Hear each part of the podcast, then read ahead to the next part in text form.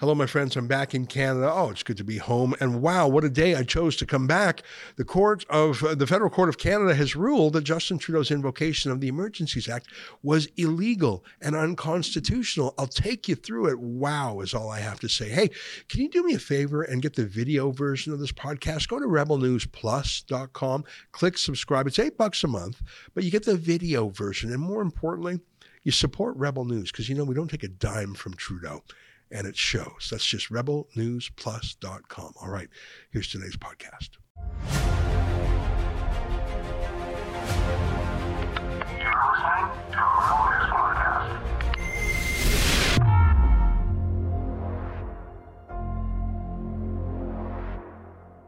Tonight, the Federal Court of Canada strikes down Trudeau's Emergencies Act as illegal and unconstitutional.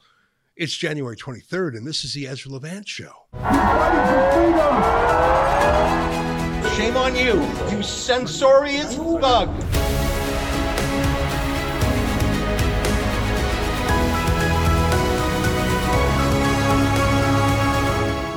Just incredible. I wouldn't have expected it. I wouldn't have thunk it. But the Federal Court of Canada issued a ruling today declaring that the Emergencies Act invoked by Trudeau, that form of martial law, was illegal.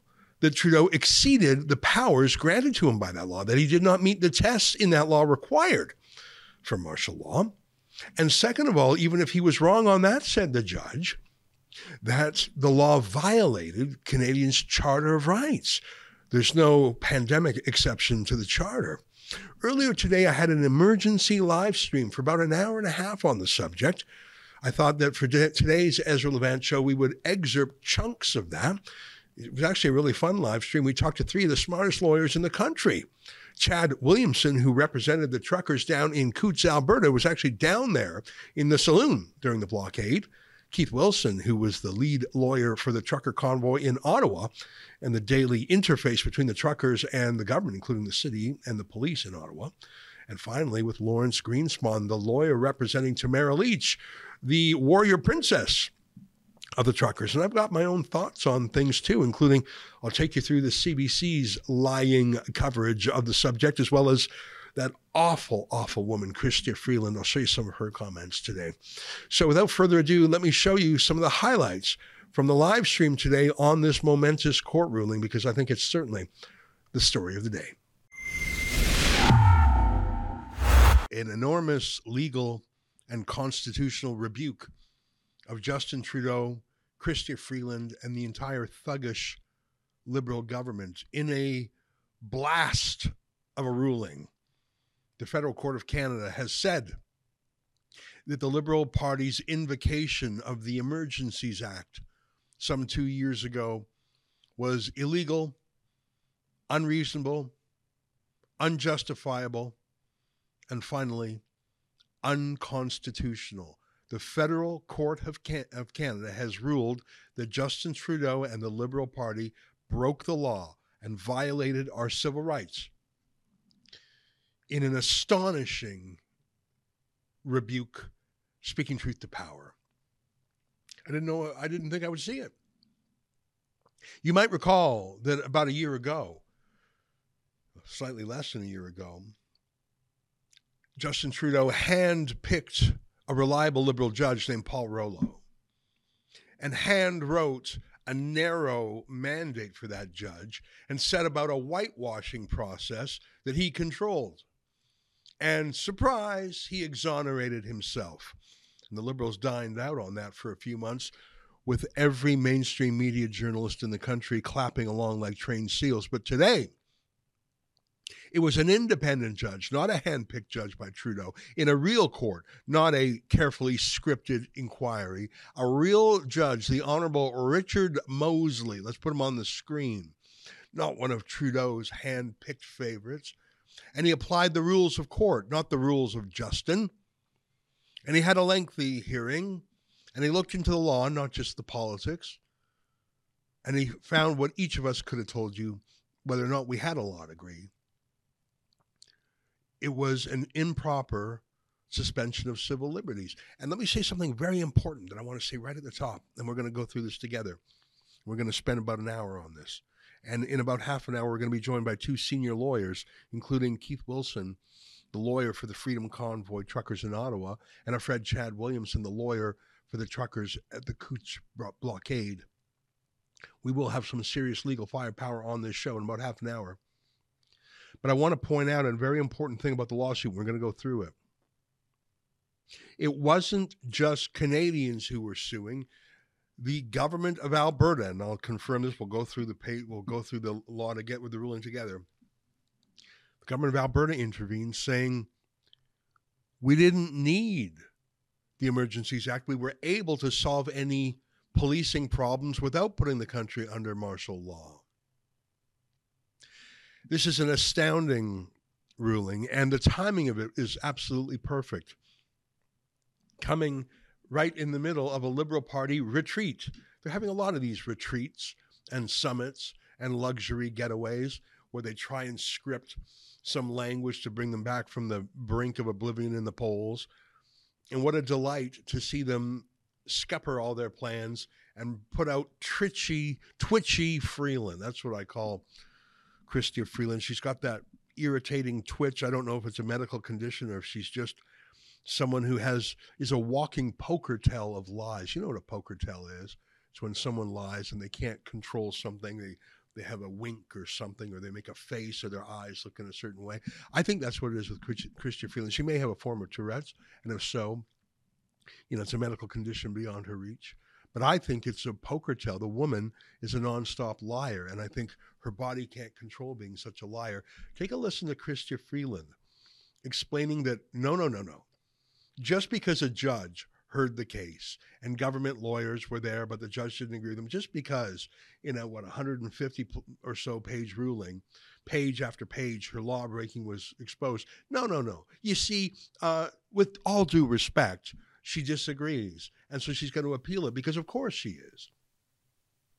Because if this law, if this ruling is upheld, who's the biggest loser? Well, Justin Trudeau, but I don't know how much long Justin Trudeau is going to be with us given the polling, but Chrystia Freeland actually thought, and maybe she still thinks she can be prime minister, she was the one who seized the bank accounts. And if her legal rationale for seizing the bank accounts is gone, then she's the one who will be sued by everyone who had their bank accounts seized. Now, I don't think she'll be held personally responsible. The government will bail out uh, Chrystia Freeland for her illegal acts. But if I was Chrystia Freeland, I would be saying, no, no, no, no, no, I'm innocent. No, no, no, no, no. Also, because what she did was atrocious. Here, listen to this wicked twitcher, the twitchy witch, explaining, no, no, no, this judge, don't listen to the judge. What we did was completely legal. Take a look at this. So we are aware of the court decision. We have discussed it with the Prime Minister, with cabinet colleagues, with senior federal government officials and experts. We respect very much Canada's independent judiciary. However, we do not agree with this decision. And respectfully, we will be appealing it. I would just like to take a moment to remind Canadians of how serious the situation was in our country when we took that decision. The public safety of Canadians was under threat our national security, which includes our national economic security, was under threat. It was a hard decision to take. We took it very seriously after a lot of hard work, after a lot of careful deliberation. We were convinced at the time, I was convinced at the time, it was the right thing to do. It was the necessary thing to do. I remain and we remain convinced of that. And I'll now turn it over to my colleague, the Minister of Justice, and then we'll hear from my colleague, the Minister of Public Safety. Hey, I got a question for you. Sorry to interrupt. Where's the coward Justin Trudeau? I mean, I know he doesn't want to wear this. He sent out Twitchy to say how thoughtful she was and please don't arrest me because I seized bank accounts and please don't please don't destroy my future political career just because I was the one who seized hundreds of bank accounts illegally. Where's the coward? Like at the end of the day, it was the prime minister who made the decision. And he sends out Chrystia Freeland and some other no-name cabinet ministers. Seriously, can you name can you name without looking it up, can you name the justice minister? Can you name the public safety minister? No Googling. It's it, really is um, Justin Trudeau and the Seven Dwarfs. I mean, I think people do know Chrystia Freeland. Can you name any other cabinet ministers? Why did Trudeau send her out? Why didn't he go out and say this in his best drama teacher voice? He wants her to wear it. I think they're going to try and blame a couple of the cabinet ministers in the day, like Marco Mendicino, who was the public safety minister who was later sacked by Trudeau. They're going to probably try and put some blame on him, but it won't work. It was Trudeau and Chrystia Freeland in the end who made the call. It was Freeland who seized the bank accounts. It was Trudeau who deployed the riot horses. It was Trudeau who demanded that police arrest the peaceful protesters like Tamara Lich. Isn't she looking good these days? The Emergencies Act was illegally invoked. For two years, Justin Trudeau and his repeaters in the regime media have said that the convoy was illegal. In fact, the convoy was legal. It was the crackdown that was illegal. Tamara Lich has never been convicted of anything. Justin Trudeau, once again, has been found to be a lawbreaker. All right, without further ado, let's go through the ruling right now. I want to take you through the ruling now. It's a long ruling. Let's show the cover of it right here. Issued today by the federal court. The Honorable Mr. Justice Mosley. I already showed that to you. Now, I'm going to spend some time on the front page just to so we can understand what exactly was going on. Scroll down a little bit. It's between Canadian frontline nurses and Kristen Nagel and the Attorney General of Canada. So nurses who were against the Emergencies Act took the step, and the Canadian Civil Liberties Association that finally woke up after three years of hitting the snooze button, and the Canadian Constitution Foundation, those are good guys. And the Attorney General of Canada was there, and the Attorney General of Alberta, that is, the Justice Department of Alberta, intervened on behalf of the protesters, on behalf of the people. But there's more names yet. Jeremiah Jost, Edward Cornell, Vincent Gircys, and Harold Ristau. Canadian citizens who were willing to put their names forward as the official applicants. Thank you to them. And you can see the list of respondents or defendants, as they're sometimes called. Governor and Council, that means cabinet. His Majesty and Right of Canada, the Attorney General, the Minister of Public Safety and Emergency Preparedness. So they're just naming the members of cabinet who made the decisions. Now, if you look at this judgment, it's over 100 pages long, and so there's a table of contents. I have not read this whole thing through. It's only been out for about an hour or two. Uh, obviously, I haven't read it, but let's look at that table of contents introduction, overview. They talk about the parties, that is, who was suing. And then they go through and you can see they describe who's Kristen Nagel, what's Canadian Frontline Nurses, who are the different groups. So it's a, this is this is like a mini book, isn't it? I'm going to skip to the end of the movie. At the outset of these proceedings, while I had not reached a decision on any of the four applications, I was leaning to the view that the decision to invoke the Emergencies Act was reasonable. I considered the events that occurred in Ottawa and other locations in January and February 2022 went beyond legitimate protest and reflected an unacceptable breakdown of public order.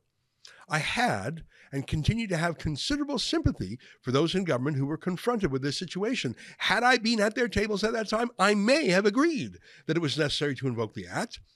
And I acknowledge that in conducting judicial review of that decision, I'm revisiting that time with the benefit of hindsight and a more extensive record of the facts and law uh, than that which was before the governor in council.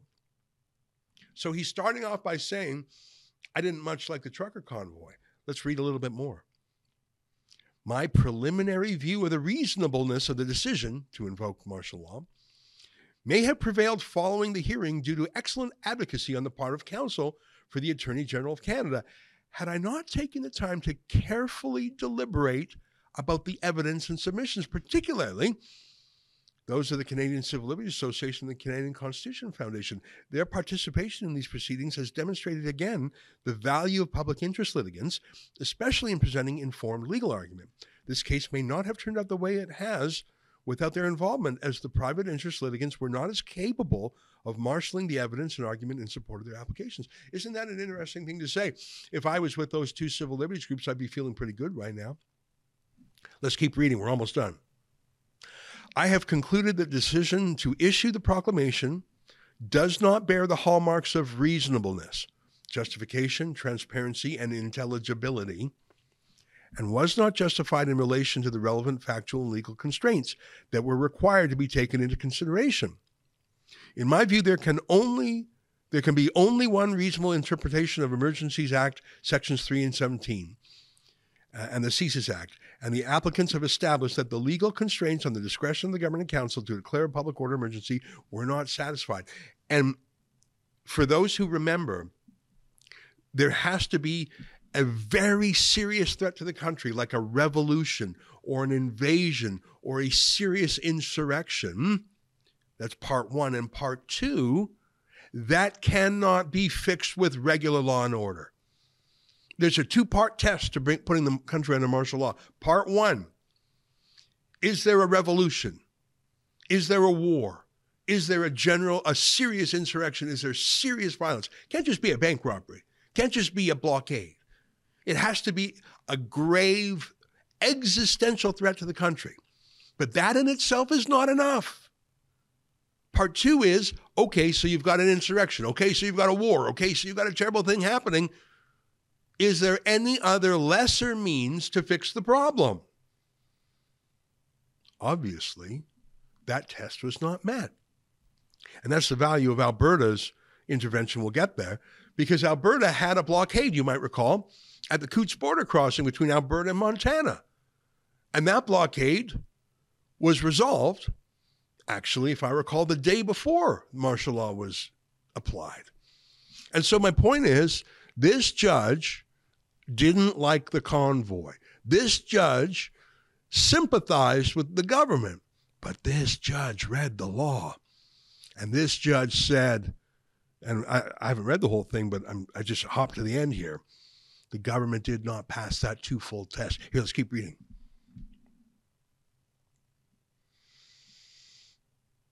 I'm going to go to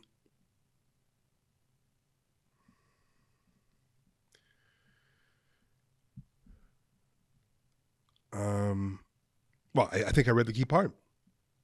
The applicants have established that the legal constraints on the discretion of the governor in council to declare public order emergency were not satisfied. That's sort of it right there. Now, I was skimming the ruling before we went on the live stream. I was skimming it, and I want to go to paragraph 253. Olivia, can you go to paragraph 253? Because there was some interesting stuff there that I just want to read out. This is a, you know what, we're going to chew this over, and in about 10 minutes, we're going to call in a couple of legal experts to help us. But I want to skim, I want to go up to 253. All right. Let me know when you're there. Yeah. Due to its nature, and to the broad powers it grants the federal executive, the Emergencies Act is a tool of last resort. The government and council cannot invoke the Emergencies Act because it is convenient or because it may work better than other tools at their disposal or available to the provinces. This does not mean that every tool has to be used and tried to determine that the situation exceeded the capacity or authority of the provinces. And in this case, the evidence is clear that the majority of the provinces were able to deal with the situation using other federal laws, such as the criminal code and their own legislation. The Section 58 explanation concludes that the ongoing protests had, quote, created a critical, urgent, temporary situation that is national in scope and cannot effectively be dealt with under any other law of Canada. That was the excuse the Liberals said. And here's what the judge says in response While I agree that the evidence supports that the, the conclusion that the situation was critical, and required an urgent resolution by governments, the evidence, in my view, does not support the conclusion that it could not have been effectively dealt with under other laws of Canada as it was in Alberta, or that it exceeded the capacity or authority of a province to deal with it. That was demonstrated not to be the case in Quebec and other provinces and territories, including Ontario, except in Ottawa. For those for these reasons, I conclude that there was no national emergency justifying the invocation of the Emergencies Act, and the decision to do so was therefore unreasonable and ultra vires. That's Latin for outside the power of the government. The government can do certain things, but it can't do everything. It can only do those things passed in law, subject to the limits of the Constitution. So this was the government acting outside of its power, acting illegally. Let me keep going. The judge says, Should I be found to have erred in that conclusion, I will proceed to discuss the threshold requirement for that for a public order emergency to be declared, it must meet the definition set out in six, Section 16 of the Act. Was the threats to the security of Canada threshold met? I'm going to read a little bit more. But I, let me pause for a second and tell you the importance of the paragraphs I just read. Was there a problem in Canada from the government's point of view? Yeah. They didn't like all that horn honking. They didn't like parking on the side of the road. They didn't like people laughing when they got tickets. They didn't like the general middle finger being flipping the bird to Trudeau. And there may have even been some laws broken. I think it really was a bunch of traffic offenses. But what this judge is saying is that there was no need to put the country under martial law, and that is a requirement to put the country under martial law. You can't simply do it because you want to or because you hate the other guy. You have to put the country under martial law if there is no other way of dealing with the problem. And the importance of that paragraph is that the province of Alberta, the province of Quebec, the province of Ontario all dealt with this same crisis without the martial law. Trudeau invoked martial law because he wanted to, for political reasons, because he was embarrassed by the fact that the truckers were defying him. How dare they? And that ain't enough, boss. Here, I'm going to read a little bit more in section 256, but you see what the judge just did? The judge said, if I'm wrong there, I got some more arguments too, because this judge knew that he was going to have his ruling appealed. So he said, You didn't meet the test. This was not a law of last resort.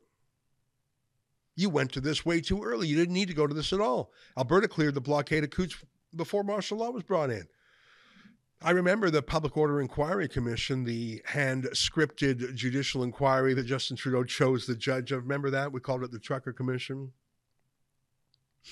Police force after police force said they didn't need martial law, they were fine with it. I remember the OPP, the Ontario Provincial Police, said, yeah, we didn't ask for this, we were fine without it. Let me keep reading section 250, paragraph 256, okay? In a general sense, it was reasonable for the government to be alarmed at the impact of the blockades and the effects they were having on cross border trade. Those effects could be said to fall within a broader sense of threats to the security of Canada, or more generally, the concept of national security. Um, I'm going to skip ahead to 258. In this court, after an extensive review of the authorities, Justice Simon Noel concluded that national security means, at minimum, the preservation of the Canadian way of life, including safeguarding of the security of persons, institutions, and freedoms in Canada. 259. A broad and flexible interpretation of the words threats to the security of Canada could encompass the concerns which led the government to issue the Public Order Emergency Declaration. Had the meaning of those words not been limited by reference to another statute, and applying a de- de- deferential standard review, I would have found that the threshold was satisfied. And this is the point I mentioned before. However, the words threatens, threats to the security of Canada do not stand alone in the Act and must be interpreted with reference to the meaning of the terms as it is defined in Section 2 of the CSIS Act. And this is what I mentioned before. Section 260. Threats to the security of Canada in Section 2 of the CSIS Act refers to four types of activities. Only one of the four is relevant to these proceedings. Under paragraph 2C, threats to the security of Canada means this. All right, are you ready? And this is, we're just going to read this slowly here. Because you have to understand, you can't push that martial law button. You can't pull the fire alarm for the whole country and torch the Charter of Rights and Freedoms and seize bank accounts and jail your political opponents. You can't hit that panic button unless it's a real panic. You can't fake it. You can't be the boy who cries wolf. You can't be Justin Trudeau looking for a dramatic, uh, you know, part-time drama teacher drama move. You need to do what the CSIS Act requires. I'm going to read it now. Under paragraph 2C, threats to the security of Canada means activities within or relating to Canada directed toward or in support of uh, the threat or use of acts of serious violence against persons or property for the purpose of achieving a political, religious, or ideological objective within Canada or a foreign state. And then the judge continues this definition excludes lawful advocacy, protest, or dissent unless carried on in conjunction with any of the activities referred to in the four paragraphs, including C. Paragraph 262, the proclamation that was calling for martial law specified five reasons to justify the declaration of a public order emergency. The first draws directly from the language of the CSIS Act. The second, third, and fourth reasons pertain to adverse effects on the economy. The fifth reason cites the potential for an increase in the level of unrest and violence that would further threaten the safety and security of Canadians. That's a giveaway right there, isn't it? It hadn't happened yet, and they were saying, well, this could get worse, boss. I'm just going to read one more and then we're going to call in our legal experts. Here's one more paragraph by this judge. The first reason specified in the proclamation cites the threat or use of serious violence against persons or property. And here's how they describe this is how the government describes it. The continuing blockades by both persons and motor vehicles that is occurring at various locations throughout Canada, and the continuing threats to oppose measures to remove the blockades, including by force, which blockades are being carried on in conjunction with activities that are directed toward or in support of the threat or use of acts of serious violence against persons or property, including critical infrastructure, for the purpose of achieving a political or ideological objective within Canada. Did that happen? It, it's like they're talking about some terrorist attack or something, but we all knew it was hot tubs and bouncy castles. All right, listen, we could spend hours going through this case, just reading it. But I haven't practiced law in 20 years. I want to go to two guys who are up to their eyeballs in this law, who have been fighting for freedom, who have been with the truckers since the convoy began. I'm talking about Keith Wilson, lawyer for the truckers in Ottawa, and our friend Chad Williamson, lawyer for the truckers down in Coutts, Alberta, both of which are referenced in this ruling. May I introduce you the legal dream team? Chad Williamson Keith Wilson. Great to see you, fellas. Thank you so much for joining this emergency live stream. Boy, we got a lot of brain power on the show now. Thank God you guys have come to help out. How are you guys doing, Chad? How you doing down there in Calgary? Uh, do, doing awesome, uh, Ezra. Cam, I, I mean, I, have I've been, I'm so busy with other matters. Uh, uh I had uh, uh, Marty, as you folks might know, as one of the guys that's worked with me on some of the crazier files that we've done, Uh, like storm into my office at 11 o'clock this morning saying, Hey, did you see the new federal court decision? So uh, uh, I've just been trying to digest everything as I imagine Keith has already had the opportunity to do, being a couple hours ahead of us out in, out in Ottawa, but yeah, doing great. Uh, what what an what outstanding news and just another dagger into the heart of the beast. Yeah, well, that's incredible. Well, thank you. And you were down there at that border saloon in Coutts, Alberta, observing the blockade firsthand, a peaceful blockade, not one of serious violence, use the wording of the law. Keith Wilson, I'm not sure if you're in Edmonton today or in Ottawa. You've been between those two cities quite a lot over the last two years. You are a lawyer, not just for Tamara Lich, but you were the interlocutor, you were the negotiator out in Ottawa. Uh, tell me first your reaction to this ruling. I'm pleasantly surprised. I didn't think they had a hope. I mean, so many court rulings have gone against freedom over the last two years. I'm frankly stunned by this, and I think the liberals were too. let me ask you that first. Did you expect this, or was this just a hope too far to hope? I actually was holding out hope. Uh, I'm I'm here in my office in Edmonton, and um, uh, I have said many times when people were expressing dismay about the Rouleau ruling from the public inquiry and the commission inquiry that Justice Rouleau led, that I was like, you know, uh, you know, I thought it was political theater. It became pretty clear that's what it was near the end. And I was holding out hope that the court would apply the facts to the law and conclude the obvious, which is the legal test for the invocation wasn't met. Uh, the Coutts border was opened on the weekend um, in that February of 2022. The Windsor and all the other blockades were cleared. On the Saturday and Sunday, the trucker leadership in Ottawa had negotiated a deal with the mayor of Ottawa to relocate the trucks out of the residential areas and consolidate them up onto Wellington in front of the prime minister's office and the parliament buildings to give the protest longer staying power. And so there was no justification. There was no crisis. There was no insurrection. There was no interference with international trade. None of the legal tests were met. And the court has confirmed that that is, in fact, the case the legal test wasn't met. But it went a step further, and this is great cause for hope, is they also, the federal court has said that charter rights were violated. So even if they met the test uh, to invoke, which they didn't, the char- char- charter rights were violated. Section 8 in particular, you're right against uh, unlawful search and seizure, relating specifically to the outrageous tyrannical act of freezing hundreds of Canadians' bank accounts and canceling their credit cards. You know, Chrystia Freeland was twitching more than she normally does when she was in front of the mic today. And because she, as much as anyone, was the public face of the martial law. Yeah, Marco Mendicino, but we learned from the Public Order Inquiry Commission that he was just a, a, useful idiot. He, he wasn't even fully briefed by his own staff. It was Chrystia Freeland that was contacting the banks and saying, seize that account, seize this account. I, I want to ask you one more thing before we go back to Chad for a second. Keith, I know you were negotiating literally day by day, even hour by hour out there in yep. Ottawa with the Ottawa police. And I want you to say again what you've told me before, which is that there that you were in full con- communication, open communication with the city and with the Ottawa police, managing the, the convoy, keeping lanes open, moving away from residential areas, moving these trucks over there and these trucks over there. It was cooperative. There was some tension for sure, but it was a relationship building on trust. And it, and you were sort of the official negotiator. Now, I want you to say it in your own words because I don't want to get a word wrong. But I believe you've told me that there was a deal.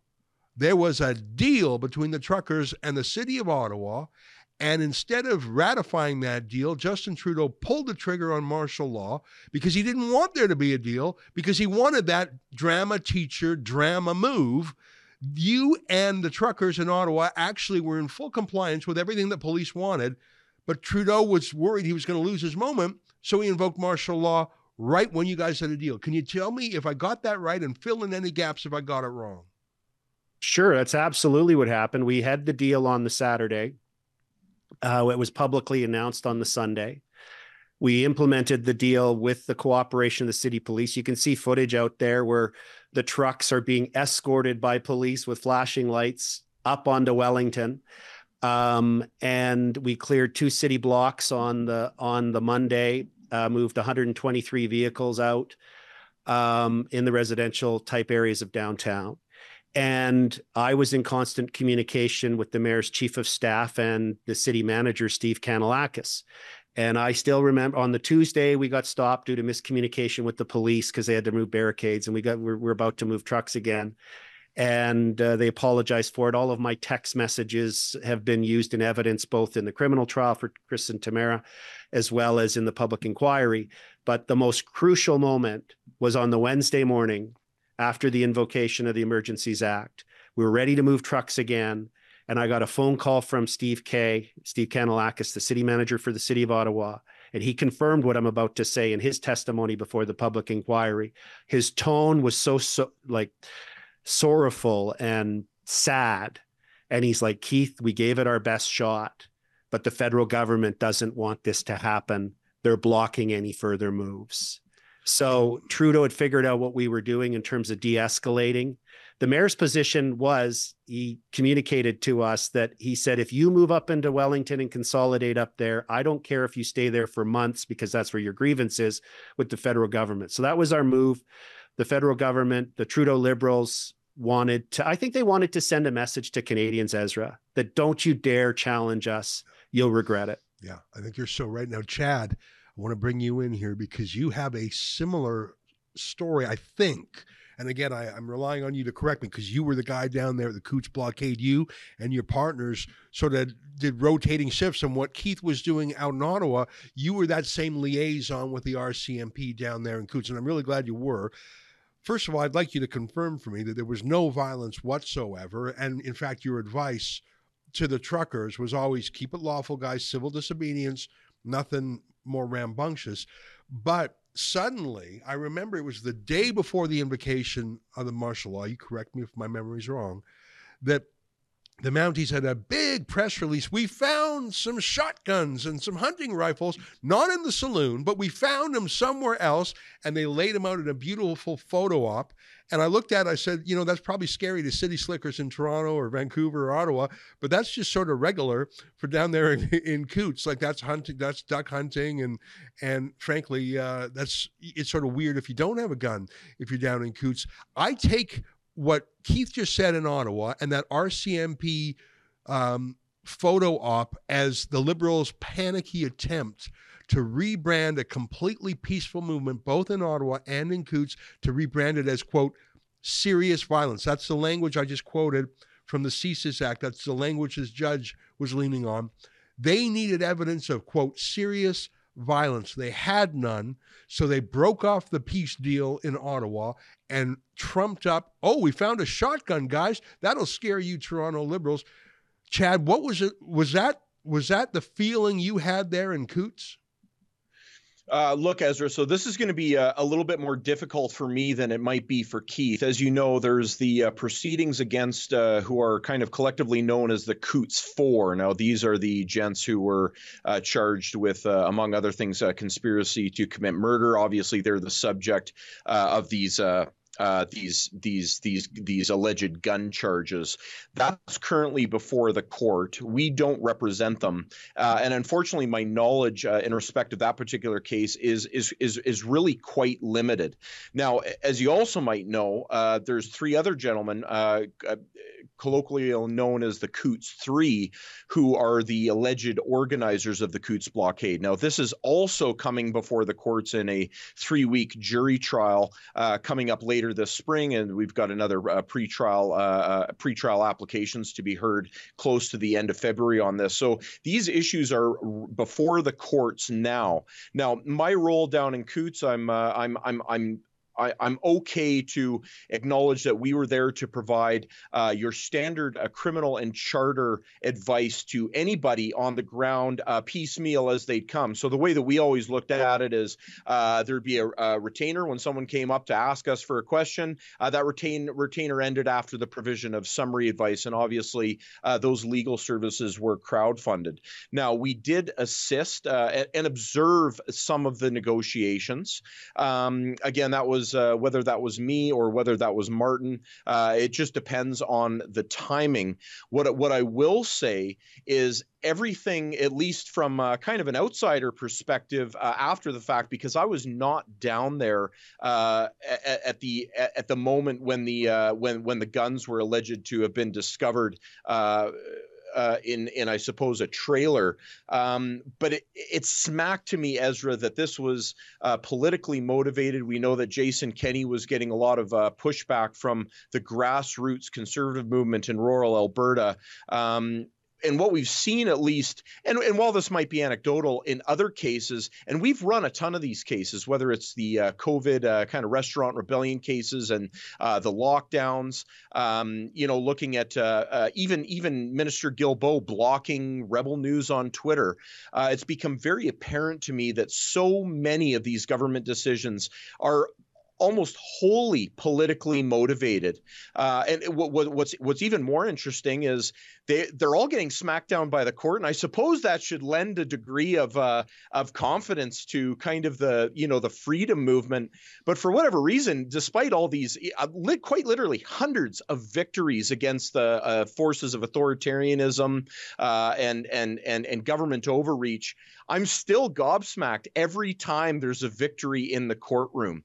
Um, what we've seen, though, is we've seen, at least in the case of the federal government, a government that has at every single turn acted politically and unconstitutionally, whether it's the plastics ban that got overturned and then have the liberals say, well, uh, you know, we don't really care about the uh, court's decision or we don't agree with it, and then try to perhaps find some other mechanism uh, to try to uh, get at the ends they're the, the, the, the ends that they're looking for also we've seen you know this robust blocking of uh, blocking of journalists on twitter. We saw you know an rcmp member slam david menzies uh, head into a wall when he was just asking some questions. If you compare that to the treatment uh, i suppose of rebel news by the police in switzerland during the wef forum, uh, uh, forum uh, it, it doesn't take a rocket scientist with more than a couple iq points to rub together to understand that a lot of this stuff is political politically motivated and perhaps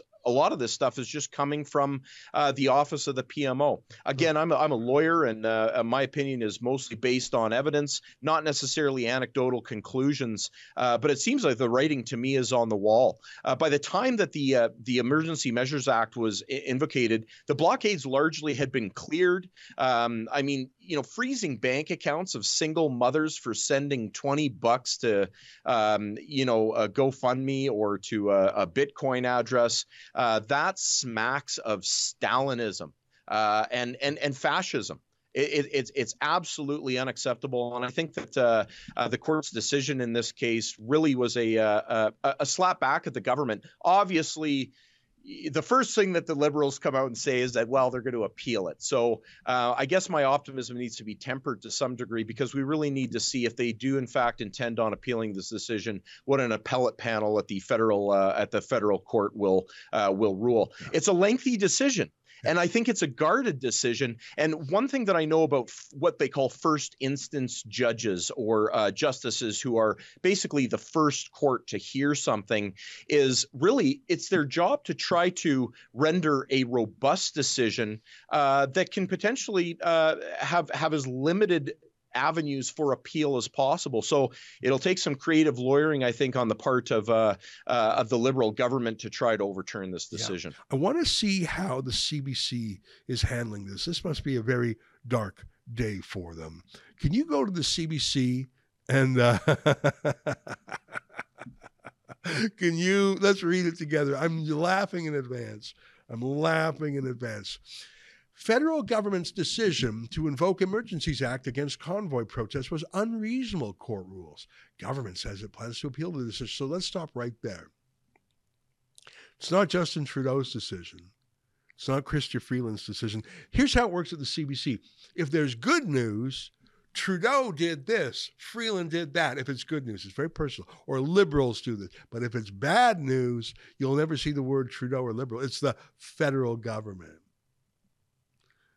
decision to invoke Emergencies Act against convoy protests was unreasonable.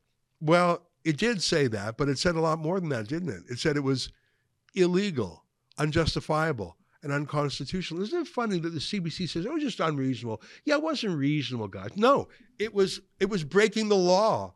You government hacks, you paid for propagandists. I have to tell you again, that if you need an adjective next to the word journalist, you're not a journalist.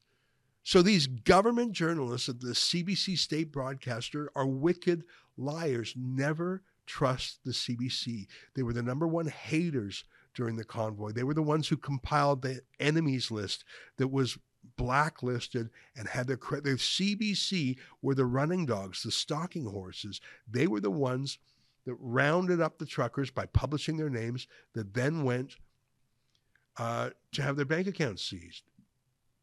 Can you put that CBC News story up again? I want to read it. Let's scroll down a little bit. I haven't read this yet, but I know it's going to be good. A federal judge says the Liberal government's use of the Emergencies Act in early 2022 to clear convoy protesters was unreasonable and infringed on protesters' charter rights. I concluded there was no national emergency justifying the invocation of the Emergencies Act, and the decision to do so was therefore unreasonable and ultra vires, federal court Justice Richard Mosley wrote in a Tuesday decision. Ultra vires is a Latin term used by courts to refer to actions beyond the scope of the law. Deputy Prime Minister Chrystia Freeland told reporters at a cabinet retreat in Montreal that the government plans to appeal the decision. Where is Trudeau? Where is that little man coward? Why is he not owning this? Oh, I know why. He wants to push it off on Twitchy. And he wants headlines like the federal government did something wrong. So far, I haven't seen Justin Trudeau's name in this report yet. Have you? Let's keep reading. The federal court case was brought by two national groups, the Canadian Civil Liberties Association and the Canadian Constitution Foundation. And two people whose bank accounts were frozen. They argued Ottawa did not meet the legal threshold when it invoked the legislation, which had never been used before. That's a good point to remind, remember right there. Not even during 9 11 was this used. Trudeau thought that this was the worst crisis Canada has had in a generation. Was it really? Some hot tubs and bouncy castles?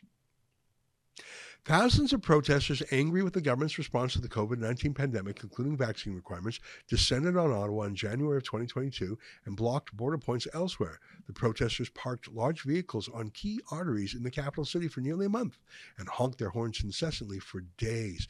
You okay? You guys okay? You heard some horns honking? I hope you're okay. Uh, the government invoked the Emergencies Act on February 14, 2022. It gave law enforcement extraordinary powers to remove and arrest protesters and gave the government the power to freeze the finances of those connected to the protests. What does that mean, connected to? The temporary emergency powers also gave authorities the ability to commandeer tow trucks to remove protesters' vehicles from the streets of the capital. By the way, let me tell you that the criminal code gives police that power too. I don't know if you know that. You don't need an emergencies act um, to commandeer a vehicle. Police can commandeer a vehicle of yours right now under the criminal code. So that's the CBC showing their lack of knowledge. Uh, I see on our um, series of monitors that uh, one of my favorite lawyers in the country is now on standby. I've gotten to know Tamara Lich over the last year. I really didn't know her. I, I hadn't met her, even spoken with her uh, before she was arrested. But over the course of the last year, I've gotten to know her fairly well. I've gone on tour with her. We published her book, which is a national bestseller, just outstanding. And over the course of the last six months or so, I've had the pleasure to meet with and, and speak to Lawrence Greenspan, who's a leading criminal lawyer in the city of Ottawa, who has taken what we all thought would be a case for a couple of weeks. It's now stretching on the better part of a year. And I'm absolutely delighted to uh, bring him on the show now. Uh, a man I truly, you know, God forbid I ever get charged with a crime myself, and may it never happen, and it never has. But God forbid if it does, uh, Lawrence, I uh, I hope you would take me as a client because I've been so impressed with your work for Tamara Lich, and thank God you're there for her. And by the way, thanks for taking some time to appear on our live stream. We have about 8,000 people watching concurrently right now. Give me your reaction to this astonishing ruling by the federal court, which caught me by surprise. Maybe you thought it was coming, but boy, I'm surprised. Give me your reaction. Well, first off, uh, thanks for the uh, the very, very, kind words, uh, Ezra. Um, you don't want to need me, but if you ever do, I'm there for you. Okay. Thank you.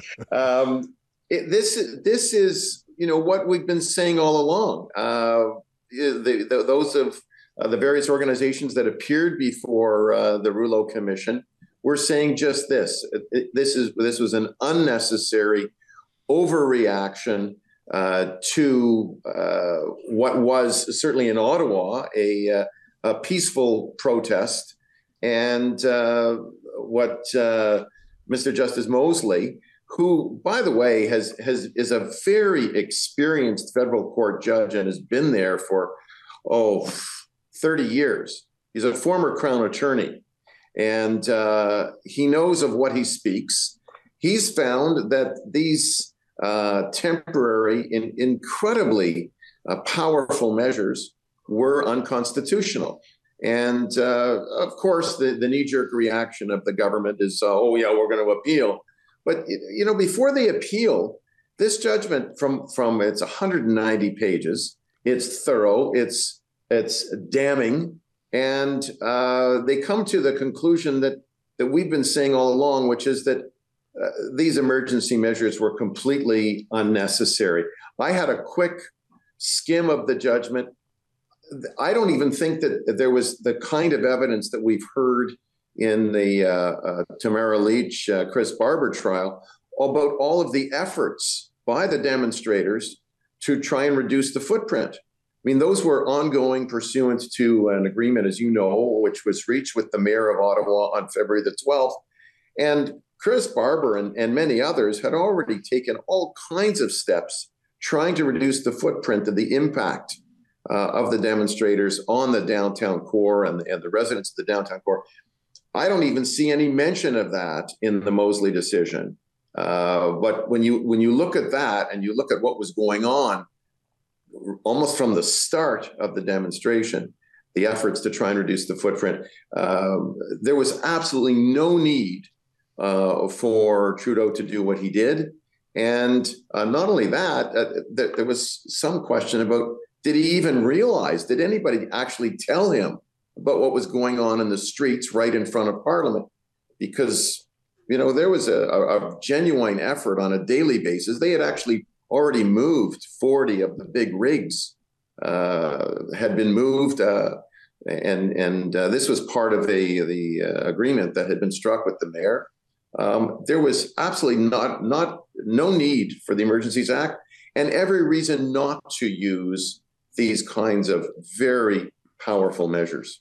Yeah, we spoke earlier with Keith Wilson, who was a lawyer negotiator for the truckers, who was on in daily, in fact, you could even say hourly communication with city officials, mm-hmm. police officials, mayor's office. Um, he was. To proactively, you, you're using the phrase, phrase reduce the footprint. I would say reduce the temperature, reduce the friction. And you said, well, it sounds like Trudeau didn't know about it. A darker interpretation, which I would choose, is that Trudeau absolutely did know about it. And that's why he pulled the trigger on February 14th, because he didn't want this peace deal that the truckers had negotiated with the city coming into effect. I think he realized, whoa, I'd better, if I'm going to use the Emergencies Act, I better do it now because everything is getting calm and calm. Remember, the Coutts blockade had ended in advance mm-hmm. of this. That's right. so he was running out of justification. I think he pulled the trigger because he wanted to be to be dramatic, like his father had been during the FLQ crisis some 50 years ago. And I think that, uh, and that was, you know, a lot of people had their doubts about that from a civil liberties point of view, but Trudeau didn't even follow the law. We were just going through the, the, the law. It had to have a serious violence in the order of a revolution or a war or, or a true insurrection. Lawrence, was there any violence whatsoever in Ottawa that you know of during the entire time the convoy was there? I I don't know of any violence. On the contrary, I mean, if there had been, uh, the Crown, as you know, has now closed their case uh, in, in, our in the Lich Barber uh, trial. They've closed their case. You can be sure that if there was any violence, um, they would have it would have been front and center in the yeah. in the trial. Uh, it's there wasn't any. I, I, mean, really, what the problem was uh, with the demonstrators uh, is, at least in Ottawa, was ever, and most Canadians will say this. Oh yeah, I'm I'm all in favor of the freedom of expression and uh, right to peaceful assembly. They're all in favor of that. Uh, but then, unfortunately, most Canadians will say, "Yeah, but they, it, it lasted too long. It was annoying. It was inconvenient." Well, you know, constitutional. I don't have to tell you that constitutional rights. There's no time limit on them, yeah. and uh, there there's a reason that they're called fundamental freedoms, and they're enshrined in our Constitution, and they shouldn't be messed with because the Prime Minister of the day thinks it. Well, I'm going to look good if I come out tough like my dad. Well, when Trudeau, the senior, said, you know, in answer to the question, what would you do uh, in response to uh, uh, what's going on? And, and he turned on his heel and said, just watch me. Uh, Canadians across the country were going, wow, that's great. He's a tough guy and he's going to deal with this situation. Uh, that was not the scenario in February of 2022. It just, it was a completely different nonviolent scenario. There were there are no cabinet ministers that were being kidnapped or killed. Yeah. Um, far from it. And uh, what this judgment does is it basically says, look, this was this was crushing a, a peanut with a with a sledgehammer when you know the peanut was just lying there. There was no violence.